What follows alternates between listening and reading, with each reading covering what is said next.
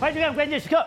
本来不可一世的普丁，哎，现在被竟然形容说他是政治僵尸，因为他现在在乌克兰，他现在这个战况真的非常的吃紧，而且现在在国内，现在万物齐涨，而且还重要的民生物资付之却如。我们之前讲了，连一般老百姓，哎，你今天如果糖尿病，你需要胰岛素，连这样的基本的药品你都拿不到，这个当然会对普丁的统治基础造成很大的打击。那为什么？他在乌克兰的战况有这么样的一个糟糕，有一个指标，我们看到 BBC 做了一个调查，是说 BBC 这个调查把我吓了一跳，是。他居然讲说，俄罗斯的军团进到了乌克兰之后，损伤最惨重的，竟然是他的王牌伞兵。哎，过去我们看到俄罗斯在演习的时候，最军容壮盛的就是伞兵，对，他在冰雪上面可以降落，对，他这个坦克可以降落，我人可以坐在坦克上面这样下来，对。他的伞兵被认为天下无敌，甚至进攻到阿富汗，直接打下总统府的也是他的王牌伞兵；进到了哈萨克，也是他王牌伞兵。对，可是他的王牌伞兵竟然在这一次的乌克兰。几乎被全歼了。没错，目前普京真的是沦为所谓政治僵尸，甚至他的军队呢，在乌克兰是无法脱身。那这样，事实上这几天的时候，美国的欧洲司令部的最高司令沃特斯他说了什么话？他说乌军肯定能够成功抵挡住俄罗斯军队。他居然说乌军会获得最后的胜利。他甚至已经说，俄罗斯军力已经投入全国的总战力百分之七十、百分之七十五，他没有再多的军力了。那为什么这样？等一下。俄国的部队是全国总战力百分之七十到七十五，对，投在乌克兰了。而且因为普京最头痛的是什么？我们曾经说过，普京说过，空降师在哪里，战争就在哪里。就没想到这一次损伤最惨重的，人家 BBC 就直接跟你说，损伤最惨重的就是你的伞兵，就是你的空降师，你的损伤是相当相当之严重。所以为什么普丁目前为止来说，整个战况对他非常不利？因为最坚强的伞兵已经完全是被歼灭的非常严重的一个情形。难怪现在所有的资料都说，现在普丁。非常的焦虑，对，没错。好，我们现在讲一下，根据目前国外媒体的报道，他说军官已经证实占了这个阵亡人数的百分之二十，这也太高了吧？包括说省的上校、少校啦，这个少将啦，还有初级军官，所有你看五个人里面就有一个人是军官，所以那这整个军官都阵亡之后，你看整个指挥通行系统当然会受到非常大的这个困难困难。另外一个是什么？他说伞兵。这根据国外媒体证实，就是说阵亡的军人大部分都是伞兵，也就是说，你第一个时间派的空降师去，死亡人数是相当相当多。对，甚至还有特种部队，包括格鲁乌的这个部队，目前应该有十几个人已经阵亡了。那除了这个之外，连飞行员都阵亡。所以那这一次对俄罗斯来说的话，是整个二十年的家底几乎是完全遭受到一个这个被掏空的局面。我跟你讲哦，他当时的格鲁乌是被认为可以对绿扁帽来相抗衡，是，而且他们的装备也非常的类似。对，没有想到。这个格鲁乌居然在乌克兰也受到重创，更不用讲，哎，现在伞兵对。他最重要、最有信任的部队是竟然受了这么大伤害，而且俄罗斯的伞兵呢是被人家称为说是战斗力最强的部队。为什么？你看，我们过去可能有我们曾经讲过非常多的画面，包括两千年的四月的时候，他们的俄罗斯的伞兵部队在北极圈上面跳，哦，他从那高空一万一万公尺这样往上跳，这个几乎已经是在太空边缘这个地方往下跳。跳的时候，你看他们用什么？一万公尺？对，用这个新的这个降落伞，携带氧气还有导航仪的往下跳。然后往下跳的时候，当时的温度是零下六十度，就往下跳。之后，他们最后成功的降力降落在亚历山大地岛，然后成功着陆。哎，一万公尺这样跳下来，这可能是一个一个极限值喽。那除了这个之外，他们在哪？他们还常常借你所夜间的这个空夜间的夜间跳伞。跳伞，你看这个夜间跳伞的这个画面，他们在机舱上面，这个就直接这样跳伞下去。哎。这都是相当难度相当高的哦。那甚至他们还要做过什么呢？他们在二零一八年的七月二十号的时候，他们这一次的整个这个所谓的这个空降的这个这个演习中间，他们空降了两百多台的坦克，还有两千五百名的这个军人，就这样子全部投降。他们坦这一次说装甲运兵车就变成是这一次演习的重点。你看，他们就把里面还坐的人哦，这这个装甲运兵车里面的人是坐在里面哦，他们就这样空投下来，然后还有着陆之后，马上装甲运兵车经过整弹的修本之后，就可以开始往前进了。所以，这就是俄罗斯的空降的军也太有种了吧！居然敢坐在坦克，对，从天而降。好，那个坦克装甲车都常常这样就直接空投下来。那在俄罗斯的军队里面来说，他们对这些所谓的这个空降师、空降兵。挑选非常严格，你看他们就说，如果名额非常有限哦，大概约莫是三百到四百个人中间才会只有一个人能够脱颖而出，变成是伞兵的一员。再说你要成为伞兵的话，你要跳伞，你要六次的空中跳伞，然后白五次是白天进行，一次是夜间进行，全部合格才能够当成这个伞兵。那训练来说，包括六个礼拜的野外训练啊，然后穿四十五公斤的在进行二十六公里的急行军，然后包括说什么什么生存的这个这个体能训练啊、射击啊、突击，哎，这些你完成了才能够变成是伞兵的一员，才能成为这个空降师的一员。你就知道说，这个的确就是俄罗斯的王牌部队，是呃普丁手上的最重要的一支精锐部队。用讲的美军已经是打遍天下无敌手，他已经是王牌中的王牌。可就在美军，哎。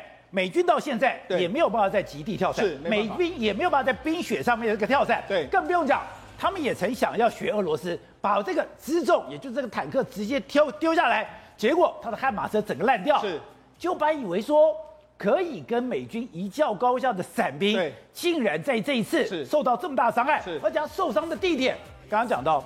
居然是以前非常亲俄罗斯，对，根本就是俄语区的哈尔科夫。对，我们在讲，事实上最近这支伞兵到底多厉害呢？那俄罗斯的伞兵，我们前我们去年曾经讲到，他们入侵啊，这个所谓维和部队进入哈萨克，他们就是用这个，他们用什么伊尔七六还有安一二四的飞机，运了大约莫是七十几哎四千多人的部队进到这个地方。对，就是哈萨克是空降师。对，他就空降师去了。你看维和部队进入空降师之后，马哎进入哈萨克，马上占领一些重要的机场。甚至空投到这个，我们啊刚刚才我们阿扎木图等等的这个重要城市里面，马上就占领了地区。所以当时的哈哈萨克的这个战争里面来说的话，维和部队特别是空降师扮演一个非常重要的角色。另外一个就是宝杰刚才提到的三三三的这个风暴行动，一九七八年、七九年的时候，当时俄罗斯不是要入侵这个阿富汗吗？阿富汗当时的总统叫阿明，他躲在哪里？他躲在这个拉鲁达宫，哎，这个鲁达拉曼宫里面来说，结果没想到他们派什么？他们就派这个空降师，就空降之后，没想到就抵达这个他的阿明所在地，把阿明抓起来，就这样逮捕。所以那这个整个震惊了全世界，说哇，你空降师居然可以直接就空投到阿富汗的首都，然后就直接就直接就把总统抓起来。那除了这个之外，最有名的在车臣战争。车臣战争的时候，当时有约莫九十名的这个空降兵，然后在七七六高台狙击。当时有两两千名的这个这个车臣叛军跟他们对抗哦，他们是九十名哦，就打了三天，打了三天之后呢，这个空降师呢大概死了，剩下最后剩下六个人，可是他们居然也击毙了这个这个车臣四百，有人说是七百名，你就知道他们这个是硬汉硬汉，所以人家说是硬骨头，还有铁拳头，就这一次的硬骨头跟铁拳头在这一次的乌克兰战争中损失相当相当之惨重，而且损这个惨重有一个数字。两百比二，也就是两百人的部队只有两个人存活下来。为什么这样说呢？事实上，我一最一开始的时候，在三月哎二月二十四的时候打仗开始的时候，因为当时有一个这个基辅有一个安诺托夫的这个机场是非常重要的这个军事基地，所以他们俄罗斯当时就派出了他们的第三十一近卫独独立的空降旅这个部队，还有第十一的近卫空降突击队两个开始进去，两两个开始进入安安诺托夫的时候，他们就说约莫两百名左右。两百名说进到这个这个所谓的安诺托夫机场的时候，开始第一个乌克兰当时有所谓的防空炮火开始在打打他们的时候，然后开始他们降落之后跟当地的部地面部队进行一个驳火，驳火之后最后好不容易拿下这个机场，但是拿下机场之后，因为他们后来没有制空权，所以这个机场常常又丢掉，然后又拿回来这样一个状况。但人家他们后来表扬，因为这些人就是回去之后被俄罗斯表扬，表扬之后我们刚才讲两百个人对不对？两百个就要授勋嘛。受训的时候，我们看这是这个，包括我们绍伊古之前出来颁发这个奖，这个受训的时候，宝杰这两百个人，就那发勋章的时候，只有两个人，只剩两个人，只有两个人到场。所以你知道，事实上，人家就说，哇，这个可能是这一场，而且他们还在医院里面，所以显然这两个还受到伤，受伤都在这个地方。那两百个人，最后剩下两个人，因为在打这个埃托洛夫机场的时候，乌克兰就讲他们取得了胜利。对，当时他们讲就已经把这个空降师全歼了。对。俄罗斯说胡说八道，那个是乌克兰的大外宣，完全没那么回事。我们空降师非常的完整，我们的空降师完全占领了这个地方。对，结果好吧，你很厉害，对不对？你有两百个下来，对不对？对。可是你今天在授勋的时候就露馅了。对，两百个人怎么会只有两个人授勋呢？所以呢，两百个人死了两一百九十八个，你就知道这个损伤之惨重。另外一个伊尔平也是一样，因为伊尔平也在这个乌克呃这个基辅附近，所以他们二月二十八号也开始就是有这个空降部队下去。就空降部队下去的时候，他们有一台这个这个伊七十六运输机，结果没想到苏二十七苏凯二十七的乌克兰的空军开始去拦截，就说好像命中他，命中他之后这一台飞机的就是载满了所有的俄俄罗斯的这个空降师，好像就往试图的在降落，降落的时候，只有当时的可能飞机上的很多的这个所有军人。可能就这样子死亡。那你看，事实上除了这个之外，那三月十八号的时候也是一样，他们也就又要说安诺托夫又再来弄一次的时候，就也是一样。第三三一的这个精卫兵团的话，他们就说失误也是被人家击落，因为这是人家缴获到了这个乌克兰军队拿到了一些设备，这个装备就好像是三三一精卫空降团的他们相关的设备，然后你里面的人都完全都不见了，然后他们的坦克轻装坦克就是这个样子，完全都被打掉了一个状况。三三一精卫团是他们王牌中的王牌，对，就出师未捷身先死，对，在空中就被炸掉了，他们连还在指挥官里面有五个人就死亡，所以讲这个整个状况来说的话。空降部队真的是所有部队都阵亡的相当惨重，甚至代表你所有的情报都被人家掌握了。没错，甚至你知道还有什么？他们这一次空降部队的里边很多高阶的这个将领都死啊，包括说像苏洛维斯基少将，他是原本就是所谓的他们第四十一联合兵种，还有这个第七空降师的师长，哎，他就死了，他是在机场里面被人家狙击而亡。好，另外一个，另外一个他们一个中中将，这个苏哈列夫也是一样被人家狙击而亡。你看更不用讲。很多中校级的啦，军官一个一个都死，所以呢，现在整个他们的空降的头头是接二连三的死亡，所以我才我才讲嘛，为什么普丁会觉得非常的难受？因为他最重要的部队几乎在这一次完全就是王牌进出，但是几乎都是完全折翼的一个情况。好，所以我们看到的英国的媒体，也就是他根据了一个荷兰的调查组织说，哎，他们去注意俄罗斯天空，他们的飞机的起起降落、飞来飞去的有两架飞机很怪。一个是他的国防部长，哎，一直去飞到了乌法，还有普丁的专机居然神秘的进入到了一个 Surgut 这个地方，没错。实际上，目前为止来说的话，普丁呢，他到底人在哪里？人家就说，哎，他除了可能在莫斯科，我们曾经讲过，他有三个这个办公处之外，他可能最近呢在苏尔古特这个地方。那为什么在苏尔古特这个地方？实际上，最近呢很多这个包括说这个国外媒体都注意到了，有一台飞机呢，就是他就从莫斯科飞到这个苏尔古特附近，然后就关掉他的这个雷达的这个相关的关掉雷达，然后就来到这个地方。那人家就说，这个好像是普丁的他的相关的这个座机。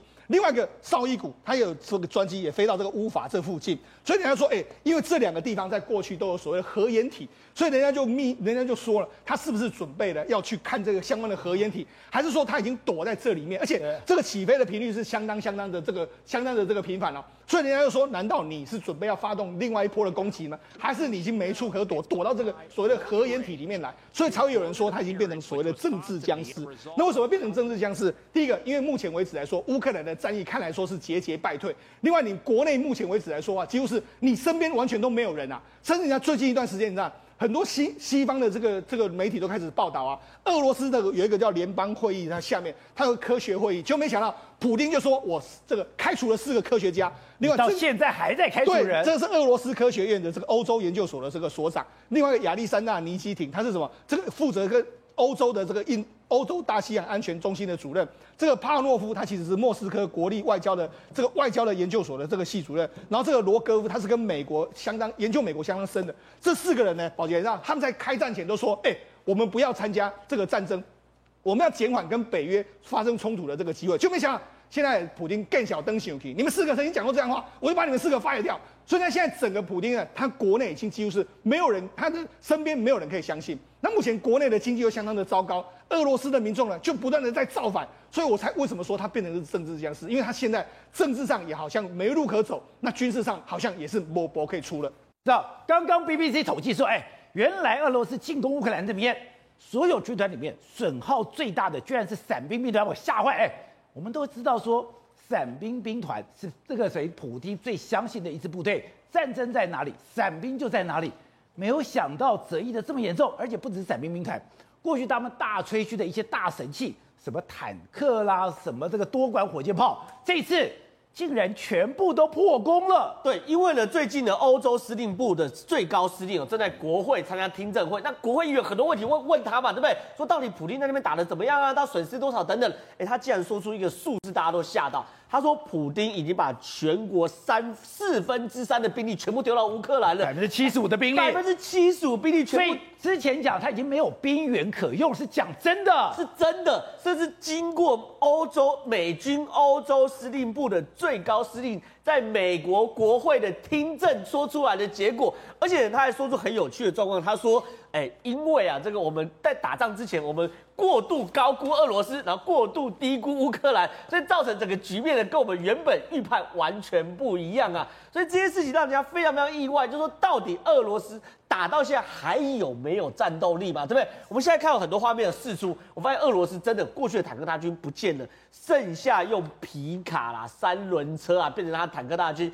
比如我们现在看这个画面，是皮卡的画面哦。我第一次看到这个画面出来是皮卡，不是中东的恐怖分子在用的吗？现在俄罗斯的军队居然用皮卡？对，宝杰哥，这个画面我第一次看，我以为看错，真的是他们拿旧画面。可是你看这些皮卡上面是有打 Z，有 Z，哎，对，关键是有写 Z。然后我说，哎，这不是中东的恐怖分子 ISIS 一样用的皮卡吗？怎么最后搞到说现在俄罗斯的坦克大军？要搞到皮卡来用，来做什么？来滥竽充数。而且除了皮卡之外哦，连中国的那种农村的三轮摩托车现在也拿出来了。这个就是被人家拍到那种中国的农村的三轮摩托车。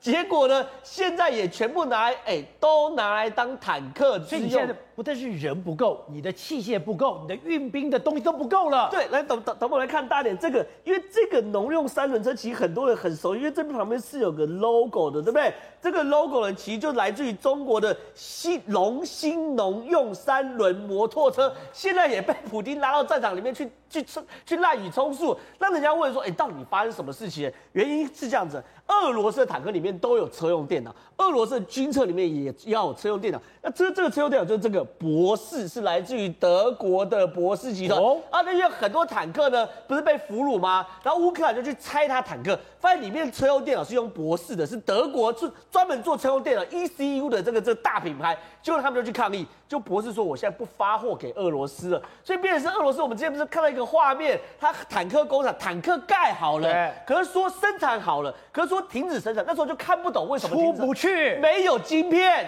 没有 ECU，没有没有这个所谓的车用电脑，所以呢，现在的美国财政部的副部长是直接公开说，他要加强对于俄罗斯的制裁，它加强制裁部分是什么？军工、军事产业的供应链，这东西呢可以让俄罗斯让让美国确保什么？确保我在这场战争的，这这就这个画面。你看，其实坦克该有都有啦，外面炮管什么全部都有，就是里面电脑没有，所以它没办法出动嘛。所以呢，美国的意思是这样，他要在趁这场战争中把俄罗斯所有现役的武器全部打残。那全部打残之后呢？那他又生产不出新的，他还点名什么？GPS 是台湾的，有没有？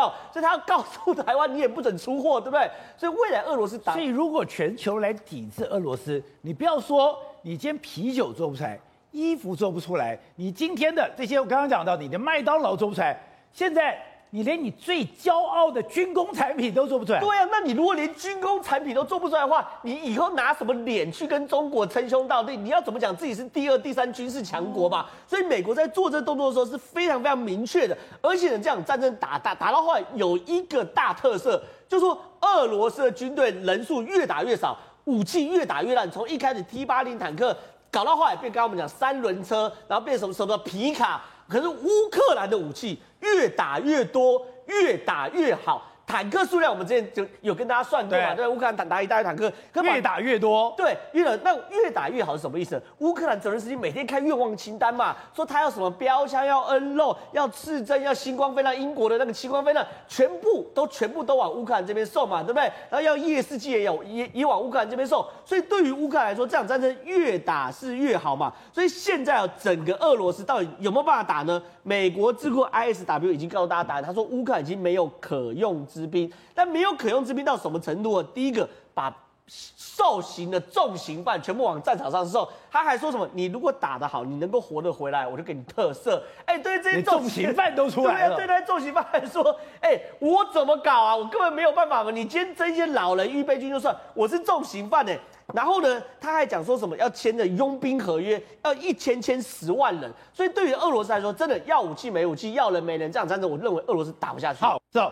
现在对普京来讲，还有一个非常头痛的问题，他的卢布变成废纸了吗？他不是千方百计想办法，我要让我的卢布有价值。第一个，你要买石油天然气，你要用卢布。还有，我现在的国债。我要还人家国债，我要用卢布还。实际上，最近有个消息就是说，俄罗斯把四月四号要到期的二十亿美元欧元的这个债券，把它赎回去，用所谓的卢布把它买回来。那人家说，那你为什么要拿换？为什么要收卢布呢？因为第一个，它现在的这个卢布是似乎是维持在一个相对比较平稳的这个状况。但人家就说他要趁这个时间赶快用卢布把你还，否则过一段时间呢，这个卢布可能会出现一个崩盘的这个局面。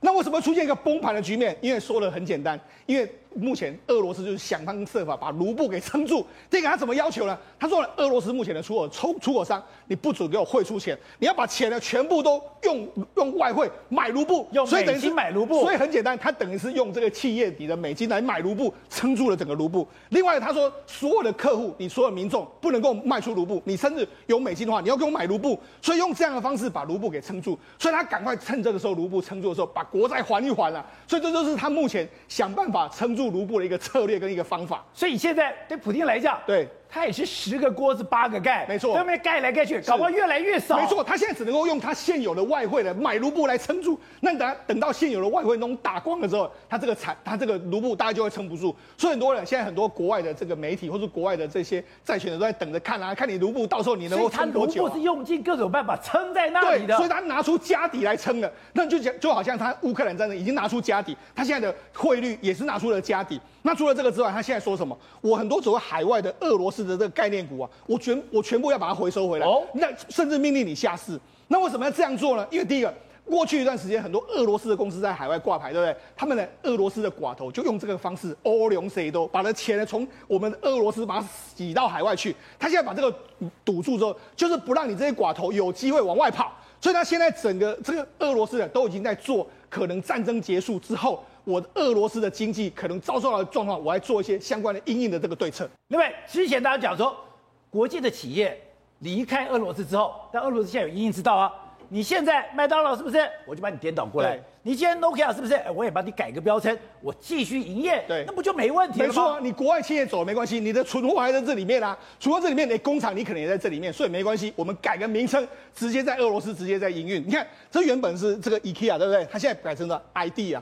在电脑，这是俄罗斯的这个版本的名字。他说好，他其实几乎都是完全一模一样。你看，连这个它是只有招牌改变，蓝底，然后红这个黄的这个 mark，它完全一模一样。它完这个甚至里面卖的产品也一模一样。那除了这个之外，我们不是说麦当劳，麦当劳不是撤出了吗？他们就把这个麦当劳这个拱拱字形把它倒过来，变成个 B，B 在俄罗斯就是 V 的意思，就是 victory 的意思。他就说什么凡尼亚凡尼亚舅舅，他就是变成是新的这个商标。那里面卖的东西基本上也是大同小异，反正你有了存货，我继续卖，继续卖，卖完了之后再说。那另外除了这个之外，说对普京来讲，今朝有酒今朝醉，过了今天再说。管那么多了，好，星巴克，星巴克你也撤走对不对？好，你星巴克过去你的 mark 是这个样子，那我们把它改成小写的，除了 S 是大写之外，其他都是小写，这是这样浑水摸鱼。另外麦当劳，麦当劳是这样子，他就把它把变成是 My Duck 这样一个状况。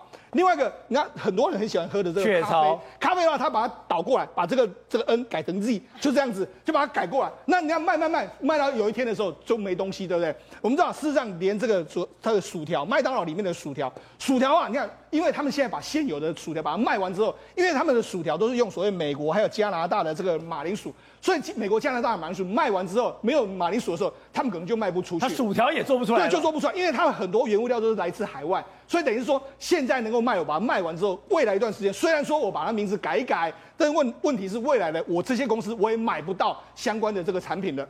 各位，这次完全颠覆了大家对于俄罗斯军队的一个想象，连欧洲势力都讲，我们高估了俄罗斯，我们太低估了乌克兰。然后再讲，我最惊讶的是，他的坦克部队，他的伞兵部队竟然如此不堪一击，难道美国早就已经对付好了吗？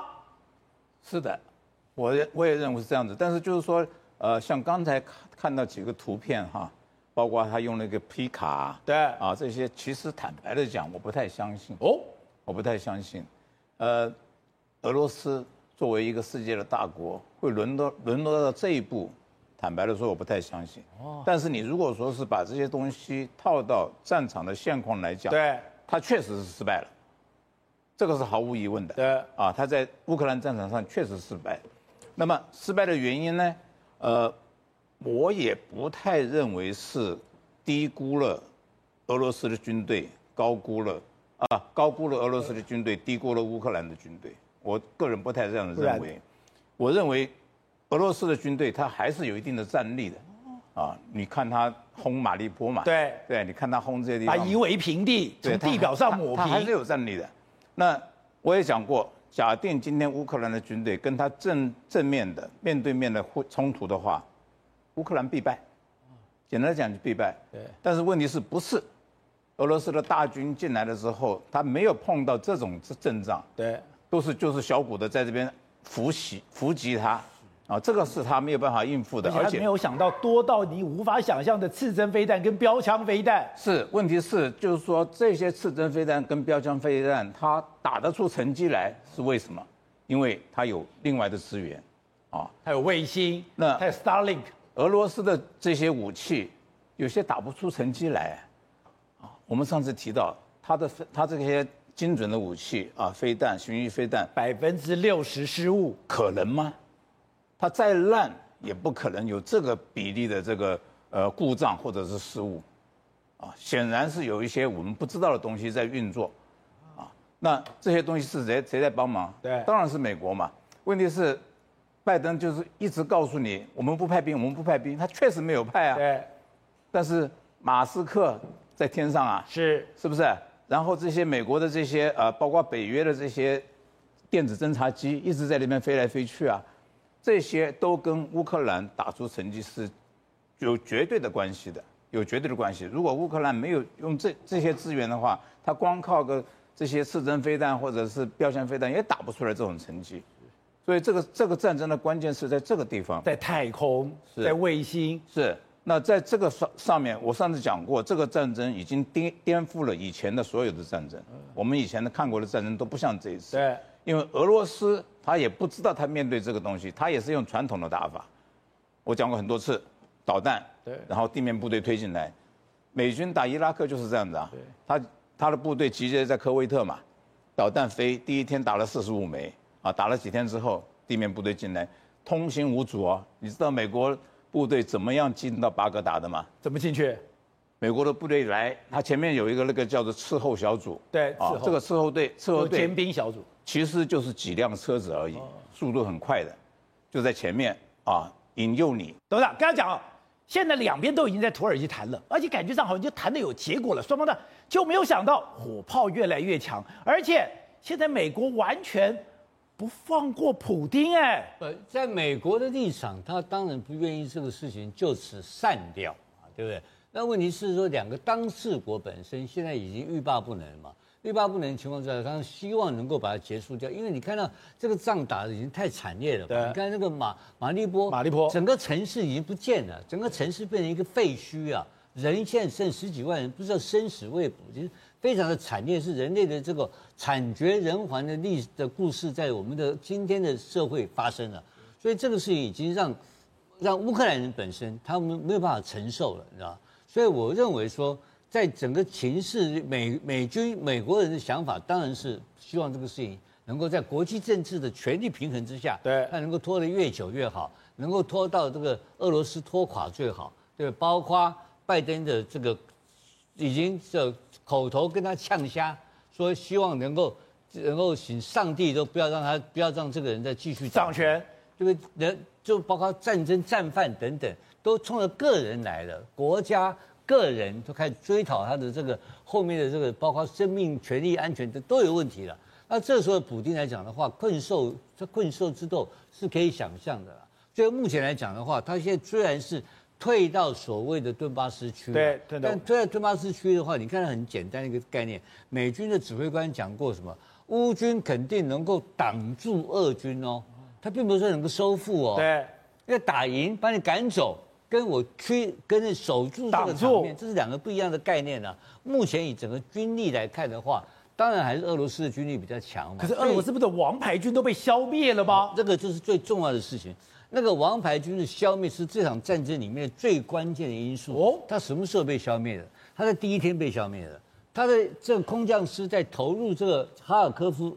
这个这个哈尔科夫城市，对，哈尔科夫是什么样的城市？你要知道，哈尔科夫是原来的乌克兰的在苏联时代的首都，是一个千年城市，有五百多年历史。他所以他原来首都不在基辅，是是在哈尔科夫。后来后来等到呃乌克兰自由，乌克兰独立之后再迁回基辅，哦，因为基辅是历史名城。哈尔科夫也有将近五六百年的历史。对听说人在人在两在这个在这个史前，在公元前两千年就发就发现人类活动的遗迹啊，是个名城啊，对千古名城是个历史的遗迹，所以他打这个就有道理的。他第一个空降师先在这个地方，希望在哈尔科夫攻下以后建立桥头堡，建立桥头堡就马上把这个跟这个基辅跟乌东之间做一个连贯。对，所以最重要的这个这个做哈尔科夫之役，哈尔科夫之役打得很惨烈。为什么很？因为乌克兰人没有退，他们完全没有想到，然后没有想到的情况，而且情报非常多的情报不断的供应给他。这让他们非常意外，所以第一战第一首战的失败是这场战争里面最大的关键所在，而且是最精锐部队全部被打掉了。对，你你看看这个事情，那所以哈尔科夫最后被称为乌克兰人为什么那么崇拜，叫做英雄城市，因为这是决定输赢的一战，这个桥头堡没有办法建立起来啊，而且惨烈一直一直。所以这场战争的关键在哈尔科夫，第一天就是打哈尔科夫，所以第一天就最精锐部队。为什么？你看他其他地方为什么他精锐？放伞兵下去的话都能够奏效，为什么在这边不行？哎，对啊，他讲最强的伞兵部队，他最强的第一坦克军都进来了。我现在请问你，你我们当然因为空降完这是什么东西？坦克进去，坦克兵正规部队要上嘛，就一定后援没有接上嘛，就是变成在城市内巷战就打起来了嘛。打起来的情况之下，那时候情报一直进来的情况之下，他居然在空中也歼灭了他的这个运输机，对不对？所以，所以他哈尔科夫是一个非常关键而且。非常关键，而且很漂亮的乌克兰很漂亮的一场战争。这战一打赢了以后，美军态度完全开始颠倒了嘛？开始反转了，然后所有的武器、辎重、科技、空中的资源、卫星全部进来给他了嘛？所以你讲的，他的欧洲司令为什么讲我今天太高估了俄罗斯，低估了乌克兰？也就是他也在看，他也在看风向，结果。看到哈尔科夫拔草宽风向的时候，才赶快进去的。当然是，所以美国的参议院在质询他的军方的这个高级将领的时候，问他这个问题嘛：你们当时在开始的时候是不是低估了情报错误？对，他们承认情报错误，他们低估了乌克兰哪里错误？就是就是哈尔科夫。哈尔科夫为什么？因为乌克兰的军队知道，他第一站一定是占领哈尔科夫。对。所以这个有另外的欧洲媒体有个说法，说他们已经期待已久的战争终于来临了。你说乌克兰，乌克兰本来就在中绪一战的等了八年，等了八年就是哈尔科夫，所以哈尔科夫这一战是关键之战，就打得很惨烈，你看到没有？对。所以到今天为止，所以他所有的伞兵在这边被歼灭掉，被歼灭了之后，然后他因为为什么呢？因为俄罗斯本身也很嚣张啊，但他所到之处，你看到他去哈萨克下去一下，几天就把它解决掉了。所有的部队都震乱了，所以他们哎，我们上次讨论过哈萨克，哎，他去哈萨克干什么？去镇压哈萨克的部队嘛。对，就结果乌克兰部队不是这个反应，就跟你干了，就居然说不要打到他一个部队要打，把空空降师打掉，把他打光掉，这不可思议的战争战争，所以整个乌克兰的整个士气，人民的士气起来。称呼哈尔科夫为英雄的城市，这个这它有个背景，所以现在我们慢慢慢慢资料解密解读起来就很清楚了。然后之后，现在之后的这个所后面的空降师就没有人怕你了嘛，而且也没有用了嘛。对，因为发现一大堆的问题，他的辎重，他根本没有要做做持久战的准备。对。所以全部都接不上嘛，情报完全被掌握之后，你的空降司机在在在哪架飞机过来，我都知道了。对，那后面的后面的打情况完全变了，就是美军进入，北约进入，然后所有的空，所有情报跟反情报作业、科技全部都进去了嘛。那个时候的情势逆转，就发展出来所谓的现在的这种针刺飞弹、肩射武器、肩扛武器发挥的战略效果。这是不可，这是完全是相反的一个情况，因为他因为俄俄罗斯犯了一个天大错误啊，他所有的攻击的的地点是什么地点？都是城市啊，他每到一个城市里面，在这个城市的时候，就是变成巷战嘛。对，巷战的时候对乌克兰军最有利啊。对，所以他来无影去无踪，打了就跑，打了就跑。然后他的坦克就变铁棺材了。对，就变成他被游击战术在城市巷战里面获得极大的胜利。那正规军整个装甲车整个不能进来啊。卡死啊，辎重进不来，后援，然后补给运油料，通通说不是弄不上，整个就大乱了。大乱之后发现说，哦，原来你俄军那么多的问题，所以乌克兰的人越来越强。这是北约当然是不会放过他了。所以我认为后来在第二阶段再进去的一些的专业部队，已经不是乌克兰人了，已经是国际的佣兵进去了，或是说有 C I CIA CIA 到处搞这个玩意，就搞了好几万人进去跟他们干了嘛。那个打法就完全不一样了。所以他很多地方打就很顺利。我觉得关键在这里。那现在这个情况怎么收拾？这些人现在已经在里面了。哎，现在风往哪里吹啊？风往乌克兰这边吹啊。所以他守到乌乌东，你认为他守得住吗？我认为他手可能走也会很辛苦，而且一定是在一个被动被攻击的情况之下。被攻击情况之下，最后他要不要谈判？因为有一个好处，现在有一个全天下最大的黑脸叫做拜登，拜登非要灭掉普丁不可。哎，那这个非要灭普丁不可，会变成什么一个？变成一个旁边一个助燃剂嘛，会让普丁跟这个泽伦斯基两个见面的时间会缩短。要知道，你一定要干我，要看人家赶紧刷刷就好了嘛。现在问题是说，整个地盘、整个权力的一、整个谈判的症结还没有还没有办法突破。最后一突破的时候，我认为他们两个最不会拖到五月九号，这两个一定会见面，而且他们不希望，他们绝对不希望美国介入这个事情。所以这个是目前的变化，我觉得每天还在发展中。